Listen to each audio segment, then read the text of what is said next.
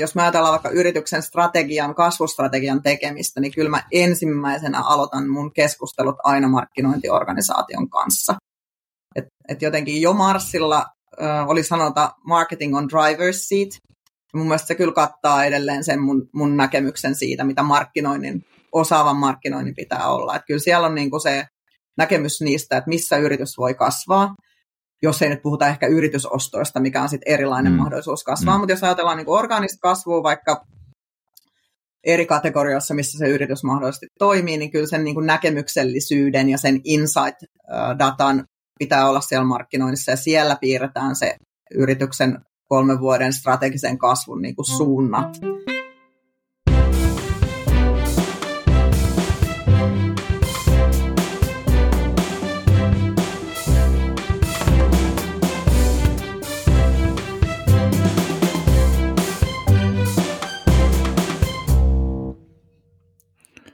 Tervetuloa Kasvua markkinoinnilla podcastin pariin. Tänään kymmenennessä jaksossa meillä on vieraana Tikkurilon toimitusjohtaja PBG maaliyrityksen Pohjois-Euroopan liiketoiminnasta vastaava johtaja Meri Vainikka.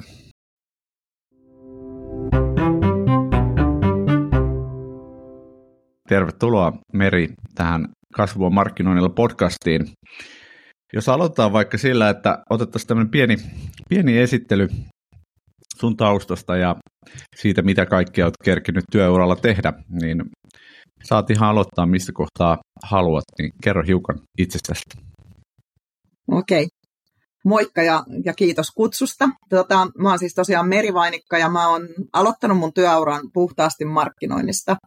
Eli yrityksessä nimeltä Mars, silloin joskus vähän päälle parikymppisenä. Ja, ja tota, ää, se oli tosi hyvä yritys niin kuin nimenomaan brändirakennus ja markkinoinnin rooli niin kuin bisneksessä yhtenä business developmentin osa-alueena. Et se on niin kuin, ehkä markkinoijalle tai mulle markkinoijana ollut sellainen hyvä oppikoulu siitä, että markkinointi ei ole pelkästään niin kuin mainonnan tekoa tai viestintää, vaan se on niin kuin kokonaisvaltaista bisneksen johtamista.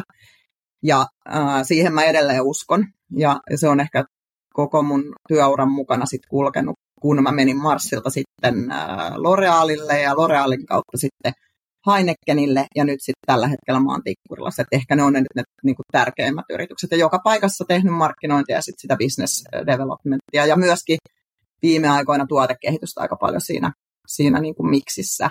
Ja sekin on ehkä yksi mun mielestä oleellinen osa sitä markkinoijan elämää, että se se on myös sitä portfoliota, portfolion hallintaa, ja se linkittyy itse asiassa tosi läheisesti sinne tuotekehitykseen, että miten sitä bisnestä kokonaisvaltaisesti kehitetään. Et ne mä ehkä, ne kolme elementtiä pitäisin, tai ne mulle ne on kaikki osa markkinointia, että et, tota, portfolio, tuotekehitys ja sitten se itse niin kuin kommunikaatio tai brändin rakentaminen, jos sitä haluaa niin rajata. Kuinka paljon tämä... tämä se, se mainitsit mun on... historiasta. Mä oon myös hei ollut opettamassa yhdessä välissä, että mulla on sellainenkin niin, hassu to, siellä. Joo. Muistankin tämän. E, äh, oliko jo silloin niin kuin ihan Marsilla, niin, niin tässä niin kuin, äh, että et tavallaan kun teitte täällä, eikö niin Suomessa silloin teit, teit tuota Joo, Suomessa niin, mä olin, joo, kyllä, joo. Olisi tämä tuotekehitys ja nämä, niin nämä oli kuitenkin varmaan niin kuin muualla ja tuli sille annettuna vai, vai oliko joo, sielläkin? Mars, niin kuin joo, niin... Marsilla ja L'Orealilla kyllä. Et tota, ää, silloin oli niinku sinne ulkoistettu, mutta sä kyllä pystyit vaikuttamaan siihen. Tietenkin vähän markkinan koosta jo riippuen, että miten hyvin sulla oli niinku sananvaltaa Suomessa.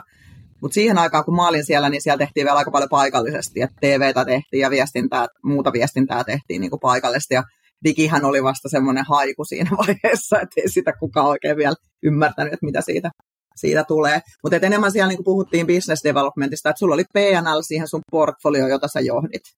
Että sun Joo. piti niinku itse, enemmän se oli niinku sitä kasvun miettimistä koko ajan, että miten sä sitä portfolio, portfolio optimoit niin, että sä toki niinku tiputat sieltä niitä tuotteita, jotka ei tuota sun liiketoimintaa ja mitä sä lanseeraat, miten sä hinnoittelet, miten sä positioit sun eri tuotteet, ihan siitä, niin kuin, miten sä laitat ne kaupassa hyllyyn ja miten sä maksimoit niin kuin myyntiä per neljä metriä. se oli kyllä silleen niin kuin marketing science, että kyllä me käytettiin, me laskettiin tosi paljon koko ajan. Että se, joka sanoo, että markkinointi ei ole uh, tiedettä tai matematiikkaa, niin sit se ei kauheasti ymmärrä markkinoinnista. Että kyllä kyllä markkinointi on niin kuin statistiikkaa, se on luku ja se on niiden ymmärtämistä ja mallintamista niin kuin pitkälle.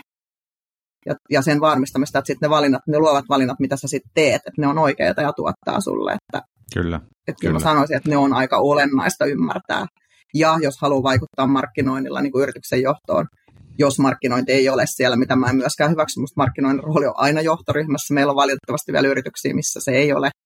Ää, ja tota, mutta jos näin on, että sä et saa niinku sun sanomaa perille, niin sit sä meet niinku faktojen kautta, analytiikan kautta ja näytät sen, että mikä se, mikä se rooli on siinä kasvussa. Et mun mielestä on vaikea nähdä yritystä, yrityksen kasvavan ilman hyvää markkinointiosaamista. Toi on se, hyvä on, nosto. se on yksi tärkeä Joo. kulmakivi. No hei, kerro vielä vähän tarkemmin nyt, kun mä ollaan siis oltu samaan aikaan silloin Hartwallilla ja muistan ja tunnen Joo. sun taustassa siihen asti, äh, mutta nyt sä oot ollut pitkään Tikkurilalla, niin kerro vähän siitä, mitä, mitä kaikkea sä oot ehtinyt tehdä siellä, miten sun ura no, Tikkurilla joo, on. hauska. Joo, tota, tähän liittyy sellainen tarina, että kun mä lähdin silloin Hartwallilta, joka sitten vaihtoi omistajaa, eli Heineken oli omistaja, kun mä menin sinne ja siinä vaihtui sitten omistaja ja ja tota, ajattelin sitten siinä kohtaa, että ehkä nyt jotain muuta. Ja, ja tota, itse asiassa olin aika väsynytkin ehkä työurallani siinä kohtaa ja ajattelin, että mä menen vähän hyppäämään sivuun ja menen nyt tällaiseen Tikkula-nimiseen yritykseen tekee Suomen yksikköön sinne markkinointia ja portfoliota ja viestintää. Ja oliko mä sitten yhden kvartaalin verran siellä, kun siellä tuli iso yritysmuutos ja lähdettiin keskittää toimintoja. Eli mentiin niin kuin maaorganisaatioista ja maaorganisaatiomallista muun muassa keskitettyyn markkinoinnin malliin. Ja silloinen toimitusjohtaja sitten kysyi multa, että olisiko mä kiinnostunut vetämään ää, sitä keskittämisprojektia ja ottamaan niin kuin koko Tikkurilan ää, markkinoinnin portfolion ja tuotekehityksen ja lähteä vetämään sen keskittämisprojektin. Eli mitä, mitä markkinoinnin työtehtäviä jätetään maihin ja mitä keskitetään. Ja se oli oikeastaan sitten se briefi siihen, että mun lepä, lepääminen jäi vähän lyhyeksi, että mä lähdin sitten vetämään sellaista hillitöntä transformaatiota ää, joka oli kyllä hyvin tarpeen. Et siihen asti ehkä Tikkura oli toiminut hyvin lokaalisti. Meillä tehtiin jokaisella markkinalla esimerkiksi TV-filkat, kaikki kommunikaatioalusta loppuu. Jokaisella markkinalla oli erilainen portfolio. Eli meillä oli niin kuin varmaan 50 000 erilaista maalituotetta eri, eri tota, lokaatioissa. Ja silloin me puhuttiin niin kuin meidän päämarkkinat edelleen se, se osa, mitä mä nyt sitten tällä hetkellä johdan niin kuin liiketoiminnan näkökulmasta, mutta silloin markkinoin ja portfolion näkökulmasta, niin siellä on niin Pohjoismaat, ää, Baltia, Puola, ää, silloin vielä niin kuin Venäjä ja, ja tota, Kiina. Eli ne oli ne, niin kuin ne, ne markkina-alueet, missä sitten lähdettiin tätä portfolion, ensin portfolion niin kuin voimakasta harmonisointia, keskittämistä, ja myös brändien osalta niin kuin positioiden miettimistä niin, että meillä on vaikka ää, lukuisia brändejä, mitä myydään eri markkinoilla, mutta niiden positio on ikään kuin sama. Et me rakennettiin premium-brändejä, sitten medium ja economy ja niitä myytiin sitten eri markkinoilla, mutta esimerkiksi lupaukset saattoi olla samoja. Että tota, me tehtiin niin kuin brändikeskittäminen, sitten me tehtiin portfoliokeskittäminen ja tietenkin se harmonisointi oli niin kuin iso, että puolet meidän portfoliosta käytännössä saatiin kahden ensimmäisen vuoden aikana pois, mikä tuo tietysti paljon tehoja.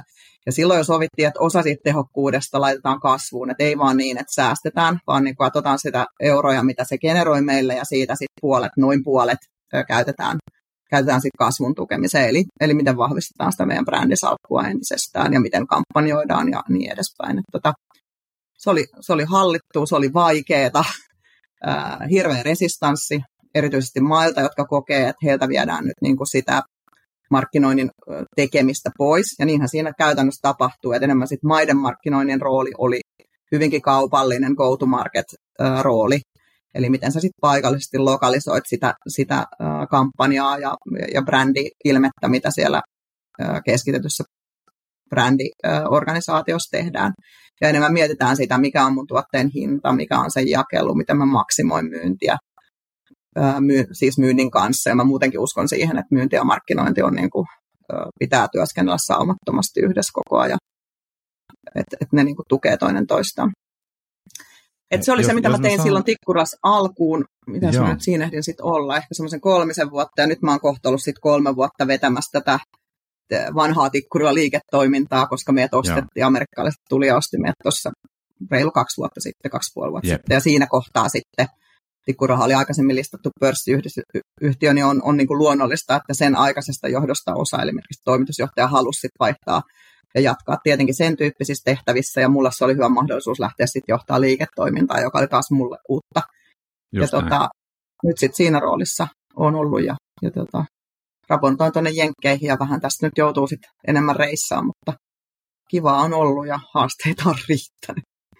Onko tämä teidän äsken kuvaamasi markkinoinnin organisaatiomuutos siis tämmöiseksi sentraaliksi silloin niin tikkurilla aikana, onko se nyt edelleen tässä uudessa etapissa ikään kuin voimassa vai kuinka paljon Joo, se, se on, se on niin kuin meidän tikkuran palanen toimii edelleen niin, ja, ja tota, meidän, meidän Eurooppa on jaettu kolme osaa, eli mulla on kaksi kollegaa, toinen vetää etelää, eli Ranska, Espanja, Portugali sitä puolta, ja toinen sitten enemmän tämä Englanti, Irlanti, Benelux, Saksassa meillä ei ole kauheasti mitään mutta sanotaan, että karkeasti ehkä näin nämä on nyt jaettu nämä, nämä alueet, niin meidän alue on niin tuossa selkeästi pidemmällä ja nyt nämä kaksi muuta niin kuin oppii meiltä koko ajan, että miten sitä voisi tehdä. Ja, ja, ja en mä tiedä, kai transformaatio on ikuista, että en mä tiedä, tuleeko alueetkin muuttumaan jossain vaiheessa ja tehdäänkö me niin kuin vielä isompia muuveja, mutta katsotaan. katsotaan mutta kyllä selkeästi tämä toimii tämmöisessä kategoriassa, missä ne asiakastarpeet sitten kuitenkin lopulta on aika samoja siellä niin kuin tässä maalaamisen maalaamisen maailmassa, että jonkin verran esimerkiksi työvälineet voi vaihdella, mutta, mutta se on sitten niinku, se, sen pystyy hallitsemaan kyllä, että, että jos ruuassa ja juomassakin pystyy tekemään tätä, niin mä aina toistan sitä tietysti mun historian perusteella. Joo. Maalia ei kuitenkaan kukaan syö eikä juo, että se niin kuin, jossain määrin ehkä helpommin ymmärrettävää, että siellä on niitä synergioita aika paljon. Joo, tota, no kerro hiukan tuosta vielä, että jos nyt mietit tätä tällaista markkinoinnin niin kuin sentralisointia, niin miten se asiakasymmärrys sitten niin kuin tämmöisessä lokaalissa bisneksessä, miten se taataan, että se tavallaan säilyy, ettei mennä niin kuin liian kauas paikallisesta asiakkaasta? Toi on varmaan se vai, joo, erittäin hyvä ja tosi oleellinen, oleellinen kysymys. Ää, toi on niin se jatkuva kauhun tasapaino, josta pitää pitää huolta, että miten sä pidät sen insightin me ollaan keskitetty siis Insightkin, mutta se toimii niin, että me kerätään dataa jokaisesta maasta.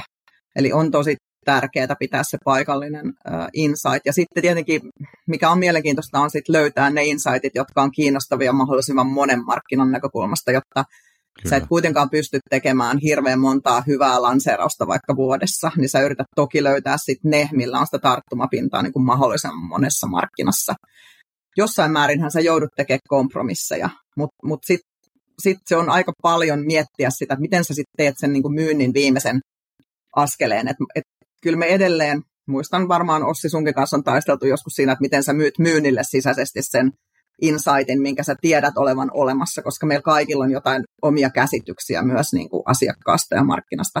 Et siinä rajapinnassa mun mielestä pitää tehdä paljon töitä, että se, myös se sisäinen myynnin tarina, jonka sitten myynti myy edelleen asiakkaalle, on niin kuin tarkkaan mietitty, konkreettinen ja perustuu taas niihin faktoihin, mitä on analysoitu, että et se, se auttaa siinä. Et kyllä markkinointi, paitsi että se on myyntiä ulos, niin se on myös paljon myyntiä sisällä, yrityksen sisällä.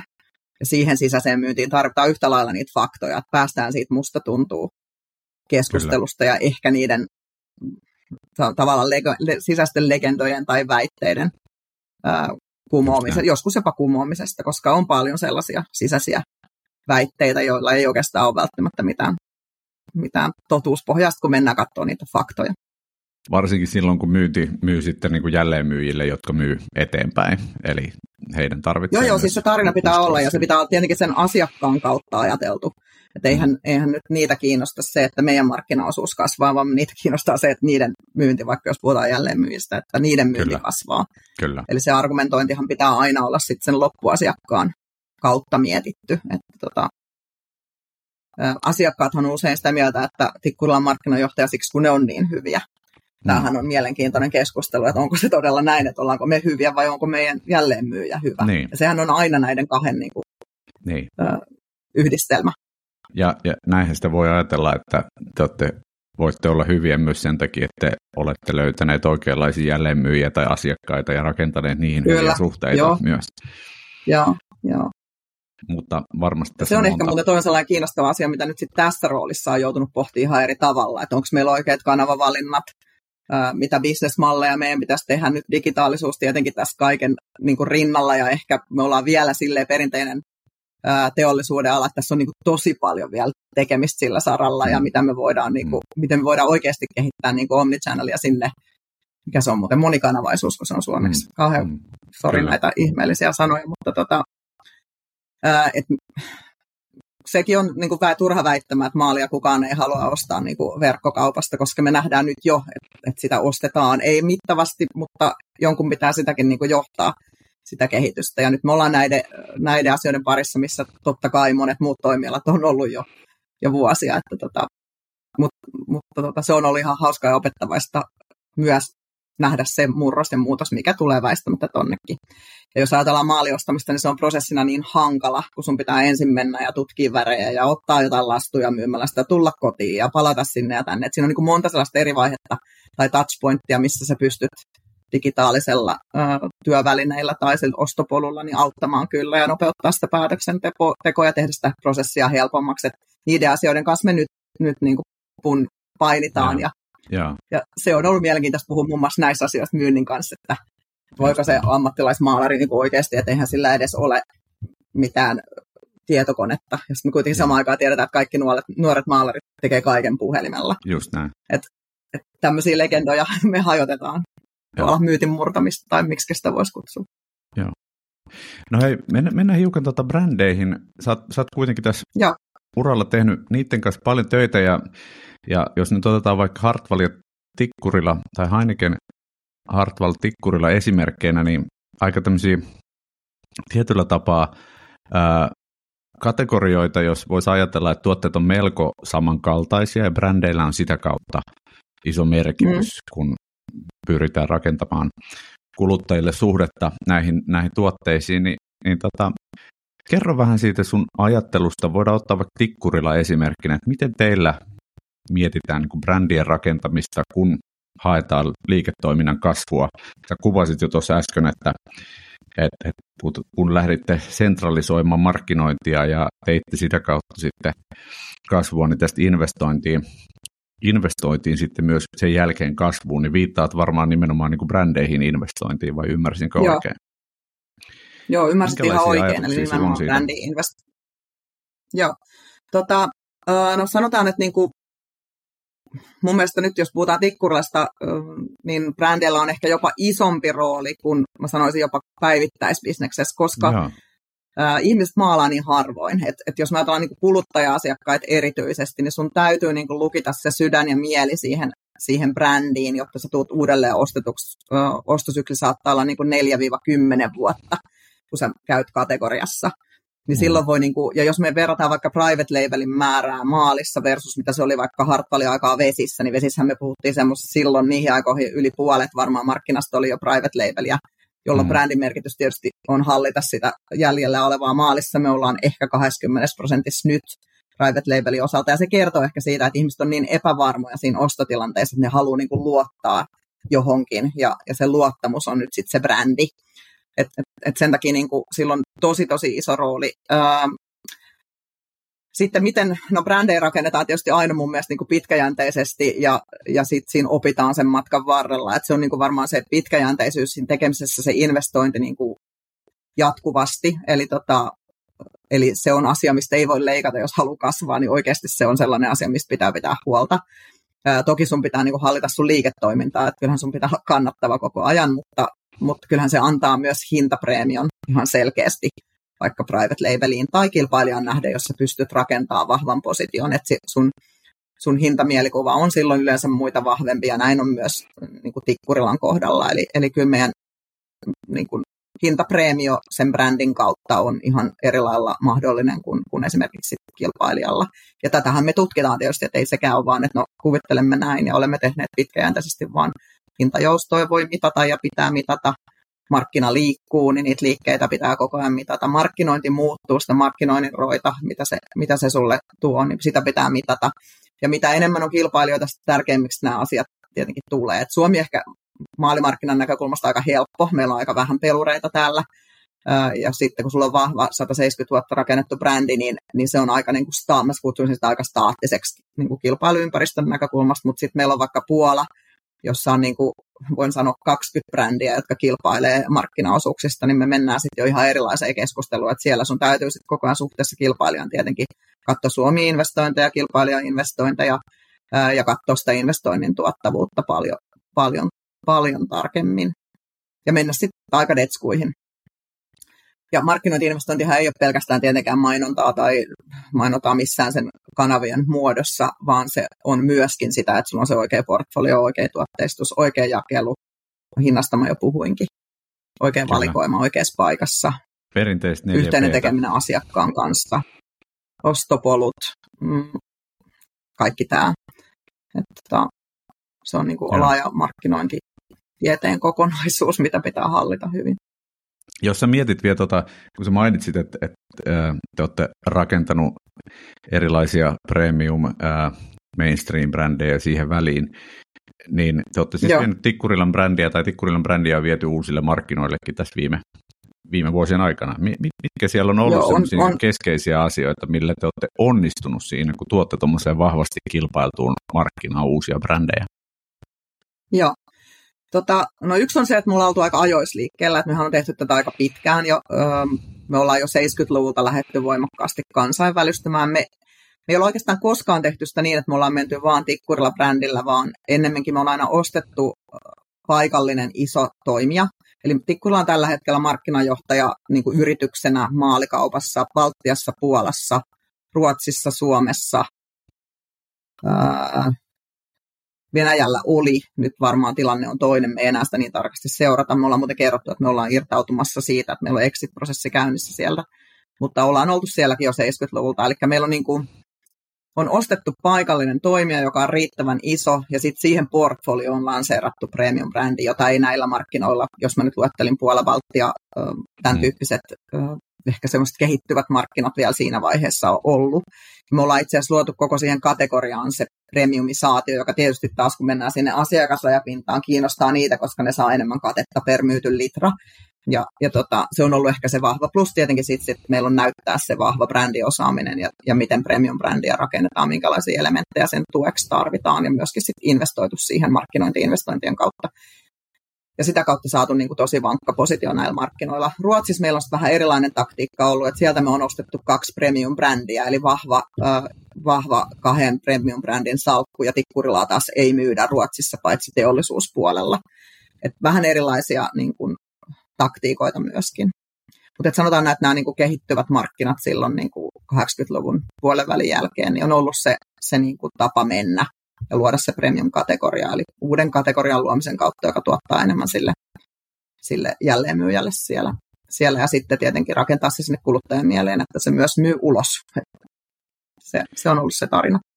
Minkälaisia, minkälaisia temppuja te olette tehneet, kun tullaan tämmöiseen markkinaan, jossa sitä premium kategoriaa ei varsinaisesti vielä ole, ja te esittelette asiakkaille, mm. me lähdetään luomaan sit, sinne sitä, niin, niin mit, mitkä on mm. tavallaan sun, sun mielestä semmoisia niin keskeisiä palikoita siinä, että miten siinä voidaan onnistua, ää, mi, mi, mitkä on ne, mistä lähdetään? Äh, joo. joo. No mä sanoisin, että se lähtee kyllä niin kuin, siitä keskustelusta, että miten sä luot arvoa siihen kategoriaan. Et se on varmaan se ensimmäinen niin kuin argumentti, millä sä voit mennä sinne jälleenmyyjään. Eli nimenomaan se, että jos sun maalikategoria nyt myy tämän verran, saat siitä katetta, niin nyt kun sä pystyt rakentamaan sinne niin kuin lisää arvoa luomalla siihen kategoriaan, niin totta kai sit sun, sun euro, myydyt eurot kasvaa. Ja sekään ei ole ihan helppoa, koska aina ne maalikauppiat ei itsekään osaa omaa PNL, mikä on aina ollut se hämmästyttävä asia, että sun täytyy niin kuin lähteä aika perusteesta, jopa opettaa vähän liiketoimintaa mm. heille, että hei, tälleenhän tämä sun raha raha täältä tulee, että älä katso kateprosenttia, vaan katso rahamäärästä katetta, ihan tämän, tämän tyyppisiä niin kuin perusasioita. Ja sitten näyttää sen, että siellä kategoriassa on paljon hukkaa, ja mitä se hukka on, ja mikä on se osa, joka ei tuota. Ja sitten jos käydään niitä keskusteluja loukkaamatta kuitenkaan kilpailijaa, että siinäkin täytyy olla aika diskreetti, että, että sä käytät niin kuin omia argumentteja ja sen, sen kauppiaan niin nykytilaa. Näytät, miten sen hyllyn voisi järjestää, että se olisi tuottavampi. Ehkä pilotoit ensin, ja sitten vakuutat sen, että sä tuot sitä asiakasvirtaa sinne kauppaan. Et yleensähän sitten se, vaikka jos puhutaan keskotyyppisistä jälleenmyyjistä, mitä vastaavia löytyy, vaikka Leroy on yksi isoimpia Puolassa, että jos sä pystyt näyttämään, että sä tuot asiakas virtaa myöskin sen premium-position kautta, sittenhän nämä ostaa myös muuta, kun ne remontoi sieltä myymälästä. Maali sinänsä, mikä tuli mulle uutena asiana, kun mä liityin tälle toimialalle, on, että maali on itse asiassa hirveän iso osa muun muassa Keskon, Leroy Merlinin ja näiden kauppojen myyntiä. Että ne, se on niin kuin niille tärkeä target-kategoria, jonka kautta ne ajaa sitä asiakasvirtaa sinne myymälöihin ja saa sit sitä muuta sisustuselementtiä, lattiaa, mitä kaikkea siellä myydään, tapettiakin, vaikka me tietysti haluttaisiin kaikki vaan maalais. Mutta sitäkin myydään siellä, että se, että sä saat asiakasvirtaa ja enemmän katetta siitä kyseisestä tuoteryhmästä, ne on varmaan ne oleellisimmat. Ja sitten sun täytyy jos tehdä se, mitä sä lupaat, eli tuoda se kuluttaja sinne mm. ja se asiakas sinne, joka on sitten enemmän ehkä sitä perinteisen markkinoinnin taktiikkaa ja tekemistä. Mutta jos ajatellaan sitä, että, että, että te esimerkiksi lähdette luomaan tämmöistä premium-maali-segmenttiä, kun sitä ei ole aikaisemmin ollut, lähteekö tavallaan edelleen niin kuluttajaymmärryksen kautta, että ymmärrätte sen vielä paremmin, että miten me pystytään joo, pyytämään tästä parempaa siellä, katetta? Joo, mä ehkä menin vähän, ojoin vähän, että totta kai sun täytyy ensin löytää se insight sieltä, Kyllä. että onko sitä niin kuin kuluttajapintaa olemassa. Ja nyt sitten tietysti nämä markkinat, kaikki on ollut tyypillisesti sellaisia, että se, ne maat vaurastuu koko ajan ja itse asiassa Jep. edelleen tekee sitä. Eli Just siellä näin. on voimakas A-kaupungistuminen ja sitä kautta niin kuin keskiluokan ää, tienaaminen tai keskimääräiset tulot kasvaa. Ja se on tietysti se iso argumentti tai se trendi siellä taustalla, jota pitää seurata. Että ethän sä Joo. voi myydä liian kallista tuotetta myöskään. Että sun pitää niin kuin näyttää se fakta, että siellä on se keskiluokan niin kuin vaurastuminen voimakkaasti käynnissä ja kaupungistuminen, jotka niin kuin ajaa näitä. Ja, ja sitten jopa se, että rakentaminenkin muuttuu ja esimerkiksi meidän asiakkaat sit rakennusteollisuudessa on halukkaita käyttämään parempilaatuisia maaleja. Et se on tietysti myös yksi tekijä tässä taustalla, että maalin pitää kestää, sen pitää olla pestävää ja monia sellaisia niin kuin, laatuun liittyviä argumentteja, mitä ehkä aikaisemmin näissä maissa niissä kategorioissa ei ole ollut. Aivan. Myöskin sellaiset ihan laadulliset argumentit on ollut tässä, tässä tietenkin tukena. Joo. Ja toi onkin mielenkiintoista, että miten, miten itse, itse näet esimerkiksi tämmöisen niin kuin emotio ja ration välisen suhteen teidän kategoriassa, kuinka paljon mm. perustuu siihen, että tämä maali on niin kuin laadullisesti parempi tuote ja te pyritte rationaalisesti tuomaan se esille, vai paljon kun se perustuu siihen niin kuin emootioon ja siihen, että minkälaisia, minkälaista Joo. tunnesidettä siihen brändiin pystytään luomaan. Joo, mä sanoisin, että toikin, niin kuin, että molemmat tarvitaan, mutta ehkä niin kuin, miten me on menty markkinoille on varmaan ollut se, että kun sä menet sinne kehittyvän markkinoille, niin sä lähdet ehkä se ratio edellä, mutta sitten kun se markkina alkaa niin kuin, äh, sieltä tulee kilpailijat yleensä aika sitten jossain vaiheessa kuitenkin mm. perässä, niin sun pitää niin kuin lähteä rakentamaan sitä emootiota, että kyllä sitten niin kuin kyllä se markkinassa se on melkein emootio edellä. Just et, näin. Et me yritetään tuoda ehkä molempia vähän eri touchpointeissa, että jos me ajatellaan Suomea, niin kyllä me ollaan aika emo- emotionaalisella viesteillä, väreillä ja tämmöisellä niin kuin sukupolvien tarinoilla menty aika pitkälle sen emootion kautta, mutta sitten saat vaikka siellä myymälässä siellä viimeisessä pisteessä, missä teet ostopäätöstä, tai vaikka verkkosivuilla, niin sitten sut ohjataan kuitenkin niin kuin lopulta sinne tuotteeseen. Yleensä se inspiraatio lähtee väreistä, tämmöisistä niin kuin vaikka ihmiset selaa usein jotain sisustus, joko digitaalisia sisustus, sisustuksellisia kuvia, jotain blokkaajia tai muita. Ja sitten sieltä se, se inspiraatio niin lähtee lopulta värin kautta. Ja sitten oikeastaan vasta viimeisessä vaiheessa tulee se, että mitä sä sitten maalaat, okei, olohuonetta. Sitten me mennään sinne tuotteeseen. Sitten annetaan niin niitä argumentteja, että no tämä on himmeä lopputulos ja tämä kestää pesua ja tämä ei ja onko kotitaloudessasi koira, pesetkö seiniä tai tämän tyyppisiä argumentteja. Sitten mennään niin kuin sille tasolle. Mutta kyllä se lähtee emootiosta vahvasti tämmöisillä kyllä sillä markkinoilla. Joo. No te, niin kuin mainitsit jo tuossa aikaisemmin, niin teillä on tietysti pitkä kansainvälistymisen historia, mutta onko sulle, tuleeko sinulle mieleen jotain semmoisia vinkkejä tai ajatuksia suomalaisille yrityksille, jotka ei toistaiseksi ole lähtenyt hakemaan sitä kasvua uusilta markkinoilta vielä niin kuin näiden ajatusten lisäksi, mitä jo mainitsit, niin, niin mitä kannattaa ottaa huomioon, kun sitä kasvua lähdetään kansainvälisesti tekemään? No kyllä mä sanoisin, että varmaan ne perus, ne läksyt pitää tehdä ensin, että tuossa kun kysyit insightista ja niin kuin siitä markkinaosaamisesta, niin kyllä se niin kuin kannattaa aika hyvin tunnistaa, että mitkä ne on ne aukot, mihin, mille, mihin sä oot menossa, että onko siellä niinku sellaista kysyntää tai pystytkö sä semmoista kysyntää luomaan, että onko, sille niin kuin, onko sulla mitään realistisia onnistumisen edellytyksiä. Se on niin kuin mun mielestä pitkälle markkinatutkimusta ihan mm. alkuun, mm. että et miten se, miten se, niin kuin se markkina, onko siellä semmoista pohjaa, että meillä, meillä on niin kuin mahdollisuutta lähteä. Ja sitten tietenkin se markkinatutkimuksen osana se kilpailukenttä, ja tietenkin sitten ihan puhtaasti, niin kuin, että onko meillä bisneksenä onnistumisen edellytyksiä, että minkälaista hinnoittelua sieltä, jos meillä on niin kuin, ja, ja totta kai nyt riippuu sitten, ollaanko me lähdössä vaan niin viemään siihen markkinaan jotain, vai ollaanko me lähdössä perustamaan sinne tuotantolaitosta, että se nyt liittyy tietysti totta vähän sekin, että minkälaisella approachilla sinne ollaan menossa. Että kaikkien näiden niin kuin yhteensovittaminen lopulta sitten vaan niin kuin laskee, että onko minkälaista riskiä me ollaan valmiita ottamaan. Et, et että ehkä mä nyt noista lähtisin. Sitten tietenkin, jos sulla on joku huipputeknologinen innovaatio, mihin sulla on patentti, että kaikki riippuu niin paljon siitä, mitä sä oot myöskin myymässä ja mikä se sun ajatus on. Että ehkä silloin saat ehkä, sun riski on pienempi, jos sä tiedät, että sä oot jossain ihan ylivoimainen, kuin siinä, että sä vaikka tässä vaiheessa lähtisit maalimarkkinalle Puolaan, niin mä sanoisin, että, että miettisin muutamaan kertaan, että se on niin kylläinen markkina, se on niin täynnä pelureita, että on lähes mahdoton tässä vaiheessa niin kuin tulla paitsi ostamalla jonkun toimijan. Ja sekin on sitten taas yksi tapa mennä markkinalle, että tota, toi on aika vaikea, Ossi nyt toisin kysymys niin kuin yksityisyyskohtaisesti, eikä antaa Joo, niin vinkkejä, mutta perus, mä sanon, että läksyt pitää tehdä ja miettiä, mikä se mun kilpailuetu sillä markkinalla on, että onko mulla niin kuin voittamisen edellytyksiä siellä. Kyllä se ihan näistä perusasioista lähtee.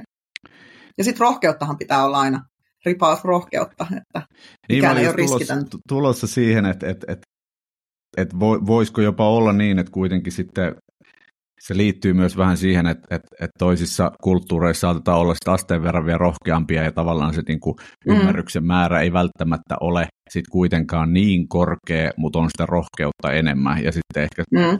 Suomessa siis perinteisesti enemmän niin, että, että mm. lähdetään Joo, tutkimaan onhan, ja tutkitaan on... loppuun saakka. Joo, siis onhan se just näin, että tota, Siis se tutkimushan on niin kuin tavallaan helppo tehdä, senhän sä voit tehdä, sen sä voit faktoilla näyttää. Sitten se päätös siitä, sinne menemisestä mm. tai tekemisestä mm. tehdään yleensä niissä johtoryhmissä sit lopulta ja, ja pää, tietysti omistajien, sijoittajien kanssa. Ja se on se vaikea kohta, ja siellä sitten tarvitaan myös sitä riskinottokykyä ja sitä rohkeutta. Tämä on ihan varmasti yksi iso teema meidän erilaisissa hallituksissa, missä, mitä yritys, missä yritysten johto sitten vakuuttaa omia keissejään ja yrittää niitä ja. myydä. Hyvä. No hei, tota, mun kiinnostaisi tietää, tietää vielä vähän sellaista ajatuksesta tai asiasta, että, että sullakin kun on pitkä markkinoinnin tausta ja tietysti se on niin kuin laaja-alainen, ettei sisällä esimerkiksi pelkästään markkinointiviestintää tai, tai näin edespäin, vaan ollut aika, aika vahvasti siinä liiketoiminnassa mukana, mutta nyt sulla on enemmän vielä liiketoimintavastuuta, niin kiinnostaisi tietää, miltä se markkinointi nyt sitten niin kuin nykyroolista käsin näyttäytyy ja miten sä ajattelet esimerkiksi ää, sitä, että tekisitkö vaikka markkinoijana asioita toisin nyt, kun sulla on vielä enemmän ää, pöydällä tai, tai tota, mitä, mitä itse ajattelet, että markkinointi, markkinointi ihmisten kannattaisi pohtia, kun, ää, kun niin tavallaan keskustelevat esimerkiksi sitten liiketoiminnan kanssa. Joo. No tota, jos mietitään, miten mun, miten mun omat ajatukset markkinoinnista on muuttunut, niin äm, ei ne ihan hirveästi ole. Että kyllä mä edelleen on sitä mieltä, että jos me, äh, jos me ajatellaan vaikka yrityksen strategian, kasvustrategian tekemistä, niin kyllä mä ensimmäisenä aloitan mun keskustelut aina markkinointiorganisaation kanssa. Et, et jotenkin jo Marsilla äh, oli sanota marketing on driver's seat. Mun mielestä se kyllä kattaa edelleen sen mun, mun näkemyksen siitä, mitä markkinoinnin osaavan markkinoinnin pitää olla. Että kyllä siellä on niin kuin se näkemys niistä, että missä yritys voi kasvaa, jos ei nyt puhuta ehkä yritysostoista, mikä on sitten erilainen mm. mahdollisuus kasvaa, mm. mutta jos ajatellaan niin kuin orgaanista kasvua vaikka eri kategorioissa, missä se yritys mahdollisesti toimii, niin kyllä sen niin kuin näkemyksellisyyden ja sen insight-datan pitää olla siellä markkinoinnissa, ja siellä piirretään se yrityksen kolmen vuoden strategisen kasvun niin kuin suunnat Totta kai ne linjataan sitten yhdessä yritysjohdon kanssa, mutta se, se on mun mielestä niin se markkinoinnin yksi tärkeä rooli, se pitkän aikavälin kasvun hahmottaminen ja sen potentiaalin löytäminen. Et mä, mä oon aina istuttanut sen osaksi markkinointiorganisaatiota. Jep. Eli ja eikö, siellä eikö... sen portfolio ja brändin yhteis, yhteistyöksi. Ja sitten kun se insight tulee portfolioon, niin sitten keskustellaan vasta tuotekehityksen kautta, että ei niin, että tuotekehitys tulee jonkun himmelin kanssa, että tämä on nyt hyvä, että mitä rakennetaan tämän ympärille, vaan aina sen asiakas, hmm. asiakastarpeen niin kuin, hahmottamisen kautta. Että kyllä se on ehkä se, mitä mä en muuttaisi ja minkä mä pitäisin ennallaan. Ja tässä, tässä nyt varmaan niin tullaan siihen, että, että ihan perinteisesti kuitenkaan kaikissa, varsinkaan ehkä B2B-yrityksissä, mutta muutenkaan suomalaisissa yrityksissä niin markkinoinnissa ei ole välttämättä ollut tätä sun äsken kuvaamaa osaamista, jolloin saattaa nousta se kysymys, että no miksi me käytös näin niin kuin strategisia kysymyksiä markkinoinnin kanssa. Sen sijaan, mm-hmm. jos toi, mitä äsken kuvasit, asiakasymmärrykseen, markkinaymmärrykseen, tutkimukseen liittyvä osaaminen on siellä markkinoinnissa, niin sittenhän se on täysin no-brainer, mutta näin ei kaikkialla ole. Kyllä, joo, joo ei ole, ja se itse asiassa on nyt tämän Amerik- PPG, joka on siis meidän omistaja nyt, niin se on siellä näky, hyvin näkyvä asia, ja sitä ollaan nyt muuttamassa kyllä, mutta siellä on esimerkiksi portfolio- ja tuotekehitys niin kuin jotenkin ulkoistettu markkinoinnista. Joo. Ja se on mun mielestä, ja se, sitä näkee niin kuin monessa yrityksessä, se on mulle tosi vieras tapa ajatella. Että mulle niin kuin markkinointi on Kotlerin perusteita, siellä on tuote ja siellä on nämä muut p joista tuote mm. on ehkä se kaikista tärkein, ja sitä kautta niin kuin se mun mielestä linkittyy siihen strategiaan hinnoittelu yhtä lailla. Ja sitten nämä muut palveluelementit, mitä sinne, sinne voidaan liittää. Kyllä, kyllä se on niin musta ihan ydin, markkinoinnin ydinosaamista. Sama niin kuin hinnoittelusta mä käyn jatkuvasti edelleen niin kuin keskustelu siitä, että missä hinnoittelun pitäisi olla. Joo. Mun mielestä ha, myynti hinnoittelee asiakkaalle, markkinointi hinnoittelee sinne loppukäyttäjälle Joo. ja asettaa ne, ne niin kuin tavoitteet sinne, sinne hyvinkin määrätietoisesti. Ja, ja tota, nämä on sellaisia asioita, mit, mitkä mun mielestä on niitä sitä markkinoinnin ihan ydin osaamista, mutta se on totta, että sitten sit sun täytyy tietysti olla sitä osaamista siellä, että sitten sun pitää joko kouluttaa sun ihmisiä tai sitten rekrytoida sellaista osaamista, yritykseen. Että kyllä se vaati ison muutoksen, se vaati sitä myös Tikkurilassa, kun sä vaikka yhdistit paikallisia brändi- ja portfoliotiimejä, niin sun piti varmistaa, että molempaa osaamista säilyy siellä. Et koska jos ne oli hirveän kaukana toisistaan, niin portfolio-ihmiset ei ymmärtänyt niin sanotusti kommunikaatiosta, brändeistä mitään ja toisinpäin. Brändi-ihmiset ei ymmärtänyt tuotteesta mitään. Ja se on niin kuin sellainen iso, iso muutos, mikä vaaditaan siihen, että se strateginen markkinointi voi onnistua että siellä yhdistetään tätä osaamista ja asiakasinsight on siellä. Se on ehkä se, miten mä näen itse markkinoinnin roolin ja, ja, tota, sitten ei tarvitse erikseen mitään strategiaa tai business development ja tämän tyyppisiä organisaatio-osia, koska sitten taas myynnin kanssa siinä vuoropuhelussa sit löydetään niitä, niitä niin kuin asiakas, asiakas, tai sanoisin, että myynnin roolilla on sitten sen kanava suunnitelman tekeminen, että missä kanavissa ja miten. Ja bisnesmallejakin jonkun verran tehdään sitten siellä myynnin puolella, ainakin niin kuin siinä meidän nykyorganisaatiossa näin.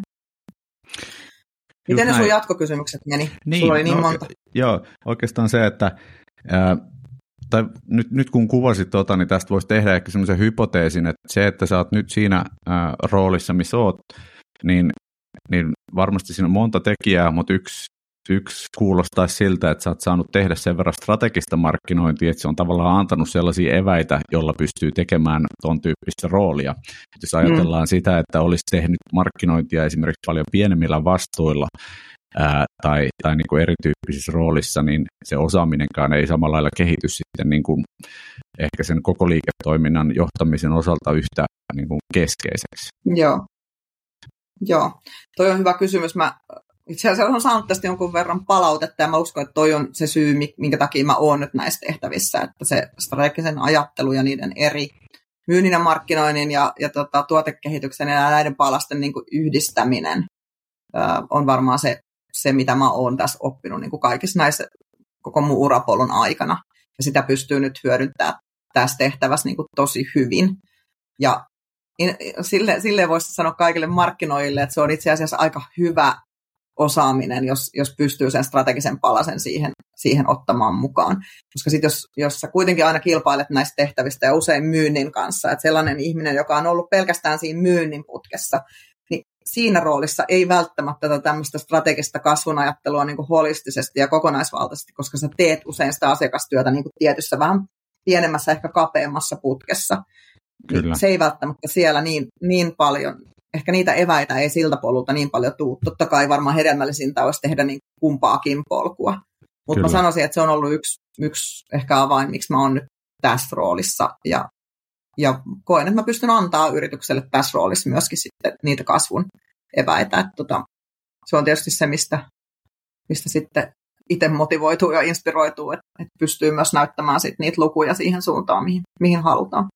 Kun sä mietit nyt sitten vaikka, tai oot tässä eri rooleissa ollut rekrytoimassa markkinoihin, niin minkälaisia ominaisuuksia sä itse katsot sitten sellaisissa henkilöissä, joita haluat niin kuin, vaikkapa nyt niin kuin tikkurilalle markkinoin osaajiksi?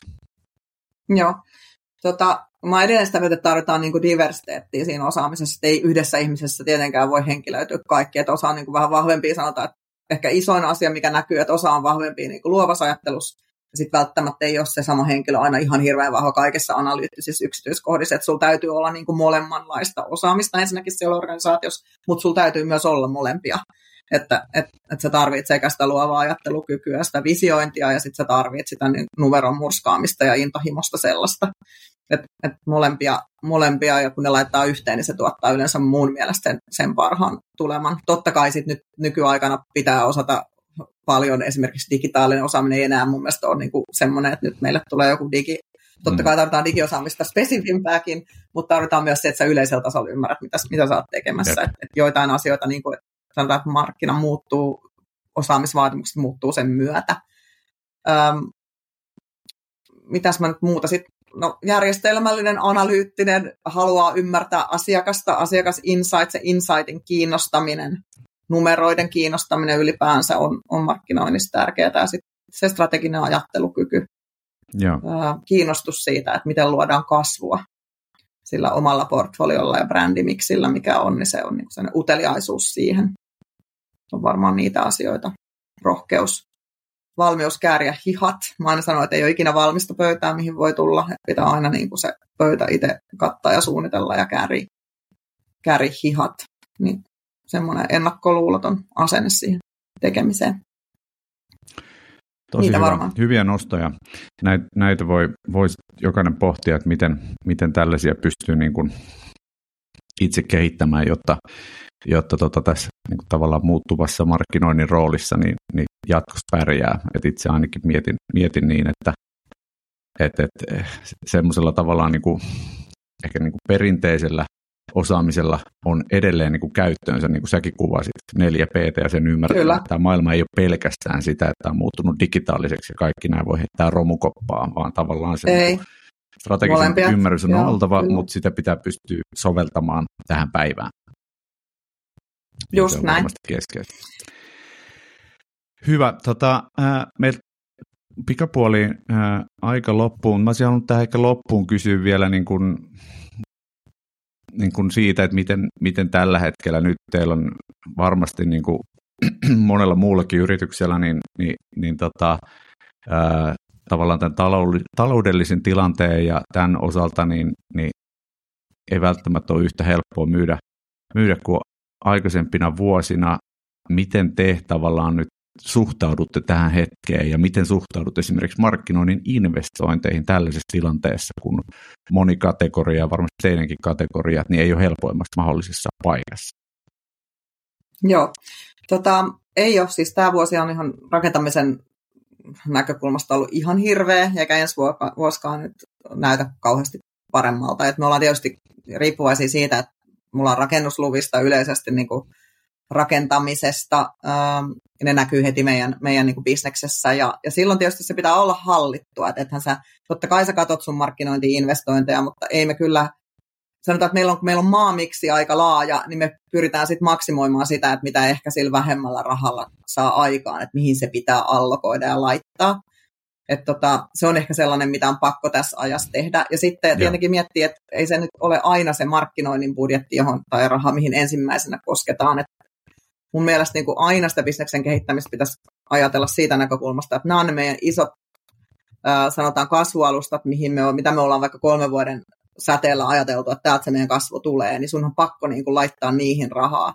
Sitten aina on jotain vähän sellaista pienempää, mitä sä voit ehkä priorisoida ja tehdä vaikka seuraavana vuonna tai miettiä, että tar- onko niitä tarpeen ylipäänsä tehdä.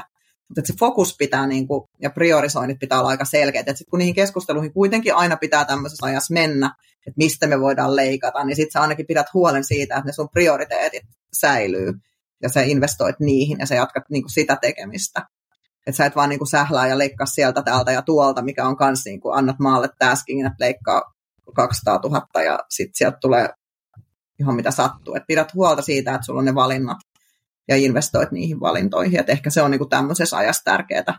Ja sitten niin kuin aina kokonaisvaltaisesti johtaa sitä PNL, että markkinointi ei ole ainoa kustannusrivi siellä PNL, mm. että pitää niin kuin katsoa sitä myös laajemmin tämmöisen aikana. Mutta joo, aika ei ole helppo.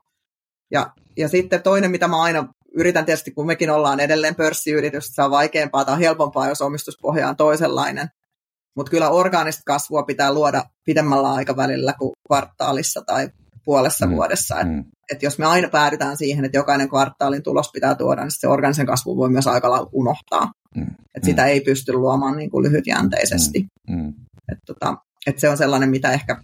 Ja sitten kun mennään kysyä kuitenkin niin kuin sijoittajilta, niin sieltä tulee se sama vastaus, että niitä kyllä kiinnostaa se orgaaninen kasvu enemmän kuin se kvartaalin tulos. Niin. Ja niin. tämä aina välillä unohtuu. Että tota, et kyllä, kyllä, kyllä niin kuin rahavirta tulee sinne, missä on kasvua ja, ja tuottoa sille, sille sijoitukselle. Et se, sitä mä yritän takoa tuolla Pittsburghissa, missä meidän päämaja on aina välillä. Välillä onnistuneemmin ja välillä vähemmän onnistuneemmin.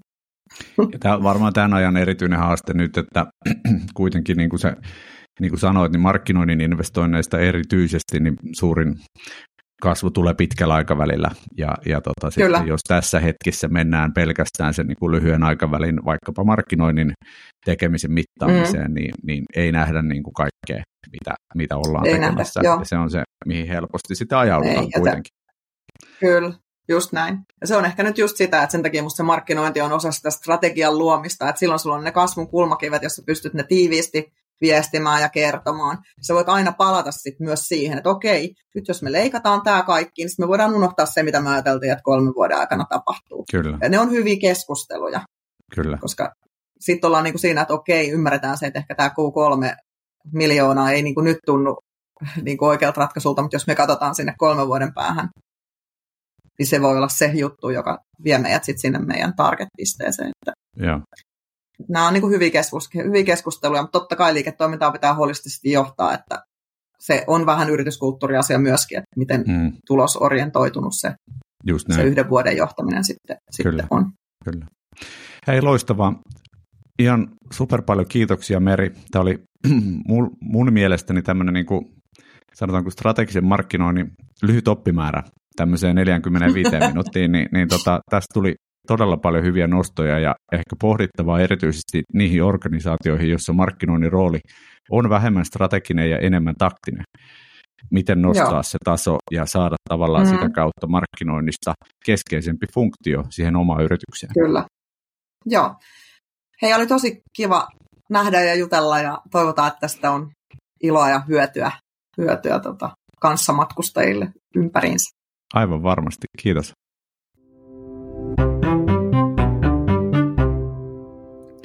Kiitos paljon vierailusta Kasvua markkinoinnilla podcastissa Meri. Olipas mielenkiintoista päästä keskustelemaan pitkän linjan brändiosaajan kanssa ja kuulla nykyisin toimitusjohtajan näkemyksiä siitä, minkälainen merkitys markkinoinnilla on yrityksen liiketoiminnan kasvussa. Kiitos teille kuuntelijat. Minä olen Ossi Tämä oli Kasvua markkinoinnilla podcast.